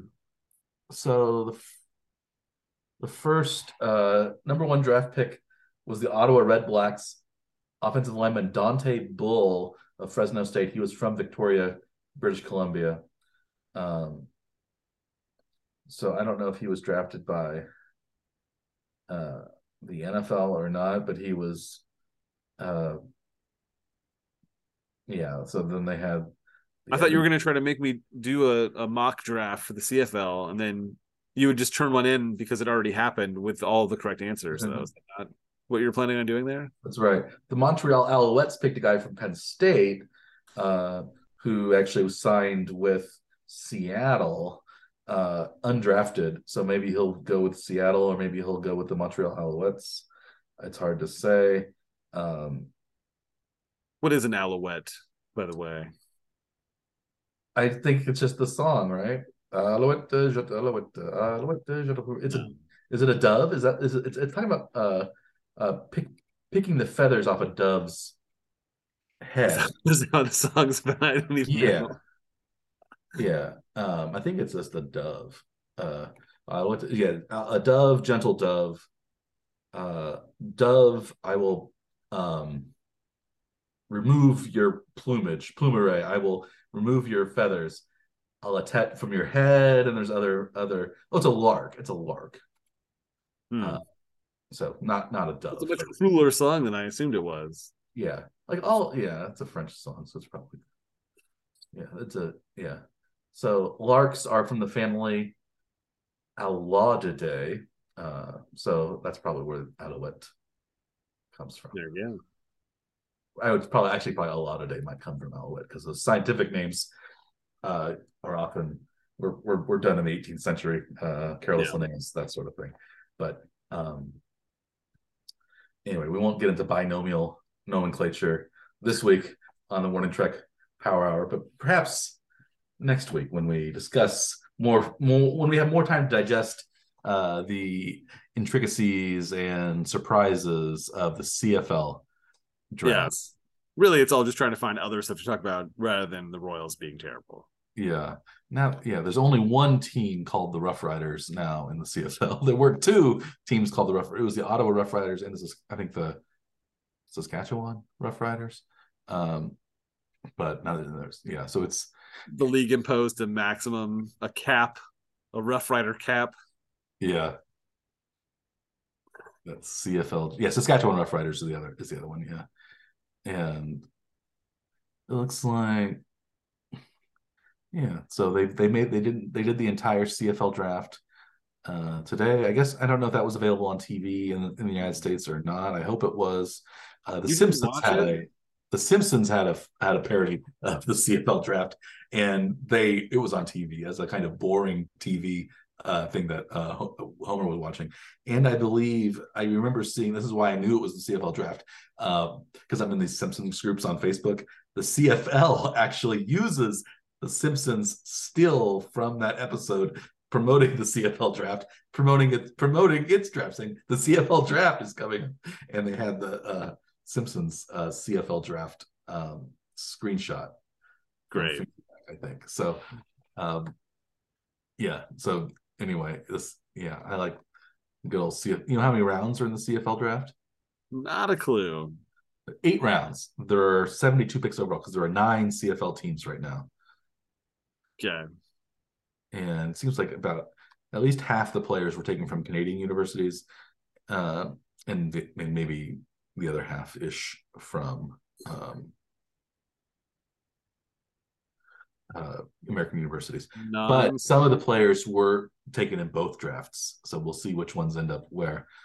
Yeah, I think the last player that played in the uh, that was draft that was drafted uh, highly in the CFL draft that I remember, um, or was taken by the CFL was. Do you remember uh, Raghib Ismail uh, from Notre Dame? Uh, Rocket Ismail. He was yeah. uh, a great player for Notre Dame. He actually signed with the Toronto Argonauts instead of playing uh, in the NFL, or at least that's what he was going to be. So he ended up signing with the Toronto Argonauts um, he would eventually just because uh, he didn't like who drafted him in the NFL, or oh, he was uh, he actually preferred to play in signed for almost five million dollars a year, which was a very high salary back then. Um, perhaps high, uh, the highest uh, NFL player was Joe Montana, only making three million, 3.25 million per year. So he was signed for more money than any NFL player uh, for the argument. Wow.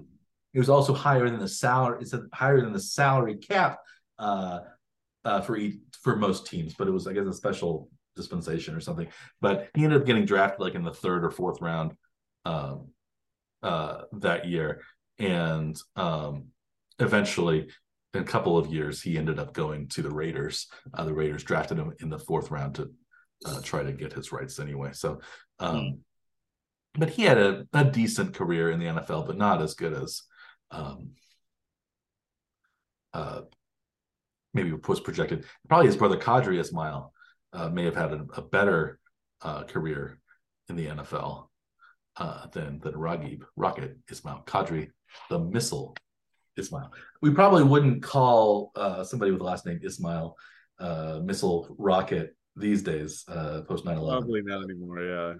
But they also had a brother named Suleiman who was known as the bomb, but he never uh, took off, and that probably would also would not uh, uh, fly uh, no. nowadays. But we digress. We were going to wrap things up, and we ended up uh, uh, going down the CFL rabbit hole, uh, which may be a. I, we we talked a lot about Canadian sports uh, these uh, past couple of weeks, and because the the NHL and the CFL, and so maybe we'll do that even more uh, in coming weeks, or depending on our legions of of fans and who send us uh, emails and letters every day. Uh, we will we will discuss topics more amenable uh, uh, to their interests. But now that's that's that's something we'll decide next week. Uh, until then, I am Dr. Michael Werman. He is Dr. Andrew Scaff. We are the Warning Track Power. Please like and or subscribe to our little podcast uh, slash YouTube channel thing we've got going here. It's available in many formats and through many um, different conveyances, options, whatever you want to call them. And um, so good good luck uh, this weekend if you're betting on the Kentucky Derby. Good luck uh, if you're watching the NHL or NBA finals. Good luck if you're rooting for a team that might have a chance this year. The Royals seem like they're out of it already. Maybe we could jump on the Pirates bandwagon or maybe the Orioles bandwagon. They've been bad lately, but now they seem to be good again. So um, those are the two teams most popular in my area. Um, but at any rate, uh, until next week, we will wish you good day.